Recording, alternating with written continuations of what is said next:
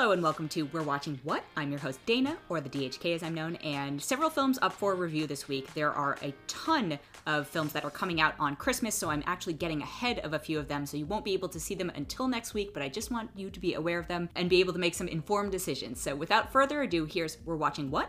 First up is Ma Rainey's Black Bottom, which is based on the play by August Wilson, which is a part of his Century Cycle. And okay, uh, I'm just gonna be very honest about this. I don't know if I got this film. And I don't know if that's just because it is about an experience that I cannot be a part of. It's very much about the black experience. I don't know if it's because that it's a stage play that has been adapted and I think there are very few stage plays that really are successfully adapted. I would say the same for Fences, which was also one of his that was adapted a couple of years ago. I would say the same for things like musicals, like The Prom. There's something about the idea of being in a live theater and the performance is captivating you and also not letting you look away because this does deal with some challenging material and it stars Chadwick Boseman and Viola Davis, and I think they're both very good in it, but it's very hard in this era of streaming when your phone is right there or you're watching, you know, on a small television.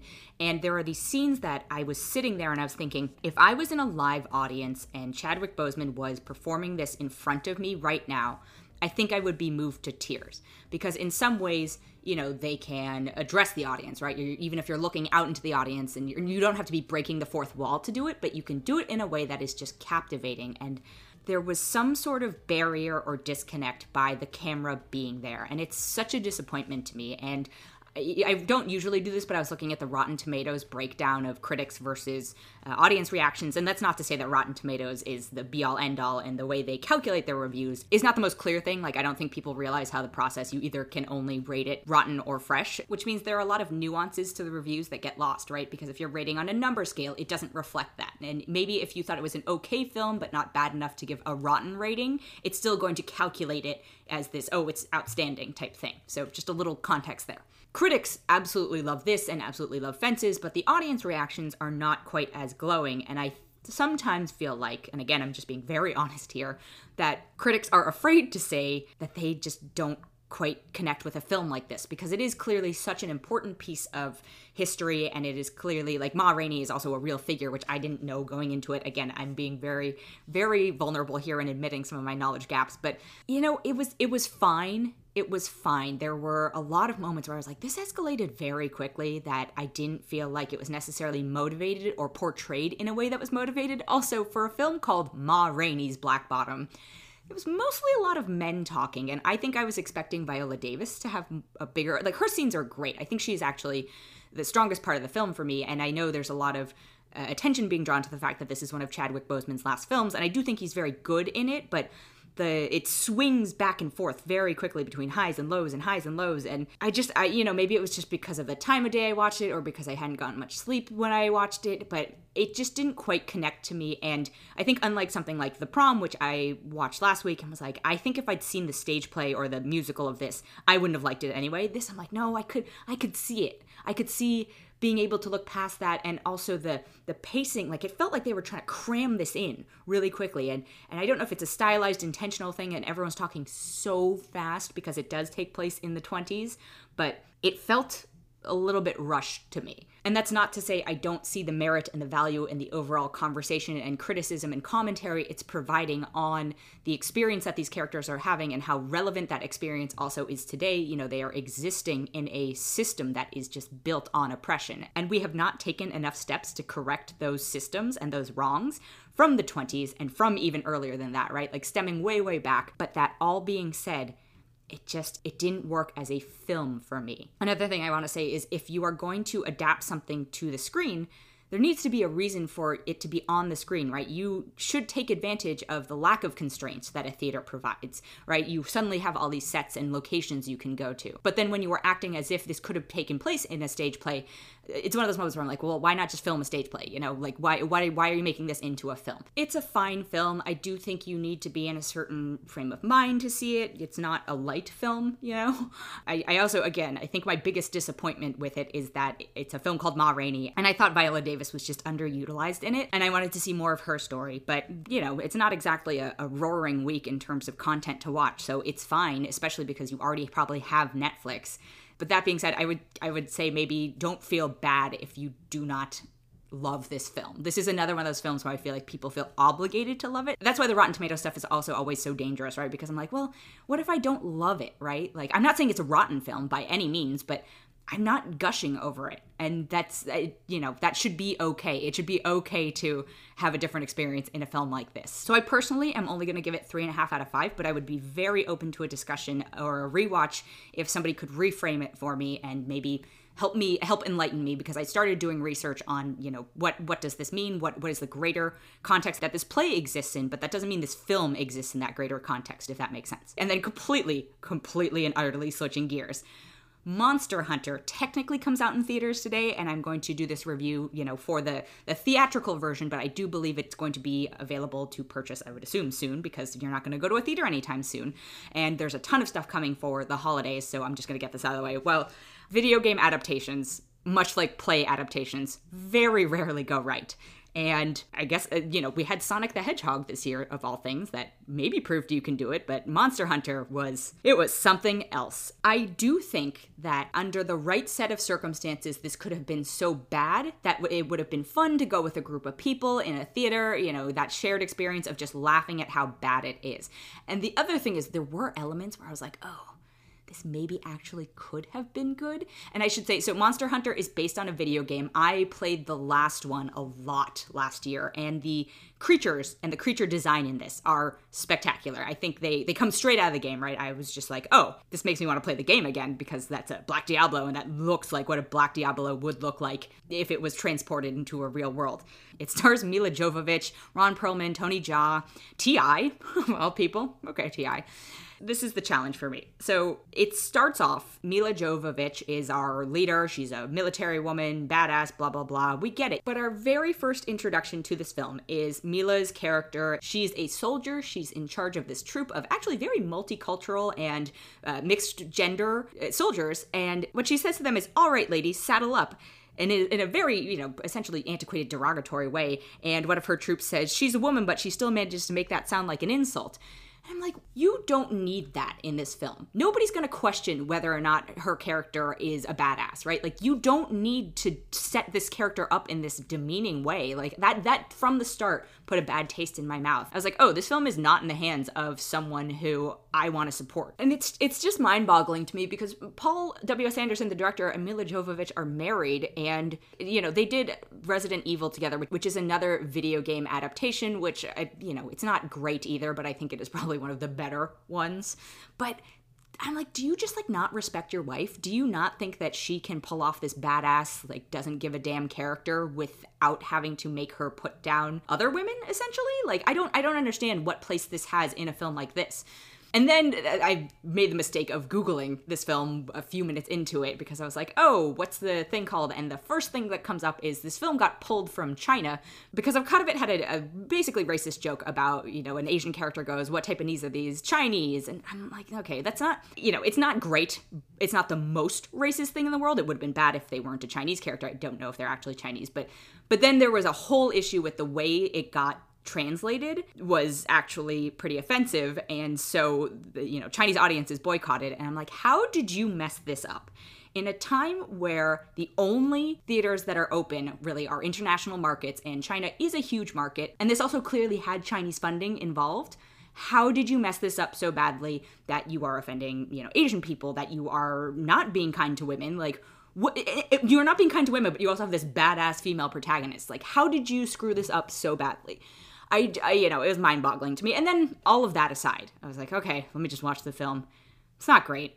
There's not a lot of plot. You're, the name says it all. They're hunting monsters. It's just action. It's hard to watch on a small screen in that way. They're very expository with the plot, and then we just go into action. I think Tony Jaa is enjoyable in it. He is, of course, an excellent action star. You might know him from Ong Bak. Uh, you know, he's also in Triple X. But, but you know, it's just I kind of wanted to like it going in. I either wanted to be so bad that it was enjoyable or I wanted it to surprise me and be amazing, and it was neither of those things. And to add to that, the moments of cultural insensitivity or gender insensitivity, I was just like, all right, I can't recommend this to anyone really. The thing I would do is maybe recommend the Monster Hunter games, and I would congratulate the VFX team on their amazing work with the monsters, but that is where this ends. So I cannot, in good conscience, recommend this film for the variety of reasons I've outlined. I, the only other thing is, I guess I don't think I've ever seen Ron Perlman without a beard or like some forming of a beard, and so that was very weird to see. Eh, the plot just no plot. There's no plot. And also the ending is wow it's just something. So i had pretty low expectations going in but it just was not good. So i'm only going to give this two out of five. I'm going to take a quick break and be right back and as I mentioned, a ton of movies are going to come out on Christmas, so I'm going to get ahead a little bit of some of the reviews because you're going to have a lot of choices. So I want to talk about a film called One Night in Miami. It's going to come out on Amazon, and it is Regina King's directorial debut, and it is actually also based on a play, and it's based on a play by Kemp Powers. Kemp Powers has two films coming out on Christmas, and one is One Night in Miami, and the other is he was a co-director on Soul. So Congratulations, Kemp Powers, you are about to win Christmas. I watched it a while ago, and it is a fictional telling of a, a night in one night in Miami that brings together the real life characters of Malcolm X, Muhammad Ali, Jim Brown, and Sam Cooke. And it takes place after a fight between Muhammad Ali and Sonny Liston and to, to quote one of the characters, this is the worst celebration party ever. So don't go into this expecting this to be this wild, raucous night where all these, you know, very famous historical figures are going out and doing whatever. This is another one that is sort of constrained to a location. But, uh, you know, I appreciate that they took advantage of things like they show a fight, you know, and my God, the guy who plays young Muhammad Ali, Eli Goree, is well cast. And then Kingsley Ben-Adir plays Malcolm X. And while, yes, I do think he does a good job of embodying Malcolm X, I just could not stop seeing Barack Obama. And he has played Barack Obama. He played Barack Obama in the Comey rule. And he just, there's this, the structure to his face, the way his ears work. Malcolm X definitely defined, I think, by the glasses in terms of how we perceive him in this, not caricaturized, but the way history has sort of memorialized him. But man, I was just like, oh, it's, it's, I'm glad he's already played Barack Obama because if he hadn't, that would have been a total casting waste. I think what this film is trying to do is actually very similar to what Ma Rainey's Black Bottom is trying to accomplish in terms of, you know, this is a commentary on the responsibilities of being a representative of a community, especially because this is about a bunch of public figures in the case of One Night in Miami. And then obviously Ma Rainey was a public figure, but the fact that that one focused on the men who were not as at the forefront, but this one is focusing on people who are at the forefront like that that just makes more sense to me. And you know, One Night in Miami would probably not exist without Ma Rainey's Black Bottom play to play. So I, I totally acknowledge that. But there was just something more successful about this to me. And the friendships and the interpersonal relationships between all these figures, it, again, it's confusing to refer to them as characters because they were also people, but I'll call them characters. Between these characters felt very authentic to me in that you don't know how authentic the relationships in your life are. Sure, Muhammad Ali, greatest boxer of all time, and he's questioning whether or not his friendships are true friendships because, you know, are these people just trying to use him for something? But I do think the idea of hey, are we actually connected as much as I think we are, or are we sort of thrown together by circumstance, or whatever it may be? Like, that is something that can be globally relatable. I think insecurity, unless you're very lucky and very self confident, is something that we've all grappled with at points. And then both films talk about ambition a lot, and of course, working within a system that is not designed to be advantageous for the protagonists, right? Like, be it music or football or TV or, well, I guess music also in the case of Ma Rainey's, you know, black artists were not set up for success. People of color are not set up for success. I would say even more, women of color are not set up for success in Ma Rainey's, but they don't even talk about that. And that, again, such missed opportunities. So if you had to pick between the two, which you don't actually have to because Ma Rainey's is already out and One Night in Miami comes out on Christmas, I would have picked One Night in Miami. I think it's just a slightly more relatable, maybe also because it is slightly more modern and the cadence of the dialogue might just be a little more digestible for us as a modern audience. And it, it acknowledges that and it doesn't try to over stylize. That that that just made it a slightly easier viewing experience to me. But I do think they are kindred spirits and you know congrats to everyone involved in it. I don't know if enjoyed is the right word for it, but I definitely appreciated One Night in Miami. So again, there are still a couple challenges with it being an adaptation in that some of it does tend to fall into this sort of monologue pattern of speaking where they're just sort of uh, soliloquizing at each other even though they're in the same room together and speaking. But I think it falls into that trap slightly less than Ma Rainey's did. So I'm going to give it 3.9 out of 5. And then the other film I want to talk about is Promising Young Woman, which comes out in limited release on Christmas. But this was, I think, one of my favorite films of the year. I'd heard about it really early on this year, and I was like, don't overhype your expectations because uh, this seems like a film that would speak to you, and you don't want to set yourself up for failure. And thankfully, I think it exceeded my expectations, in part because I was like, I don't know what the plot is going to be, and so I'm not going to talk a lot about the plot because I think it's more enjoyable if you just go along the journey. I would summarize it as it's a film about female agency, which is not something we get a lot these days.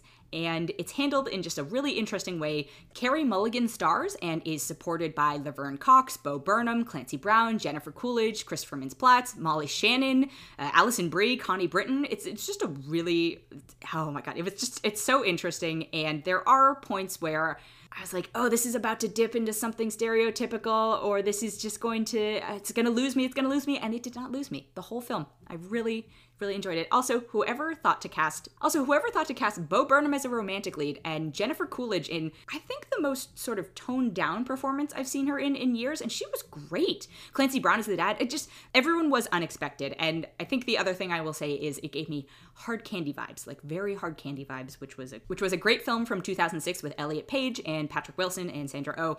But don't Google the plot before you see this. I know I will be discussing this more once people have had an opportunity to see it, but I just really want to encourage people to go see it. I think it was really just interesting in this year of films that are more often than not middling. So I'm going to give this 4.5 out of 5. That is it for this episode. Thank you so much for joining. If you enjoyed it, we'd love it if you could leave a rating or a review or even consider subscribing.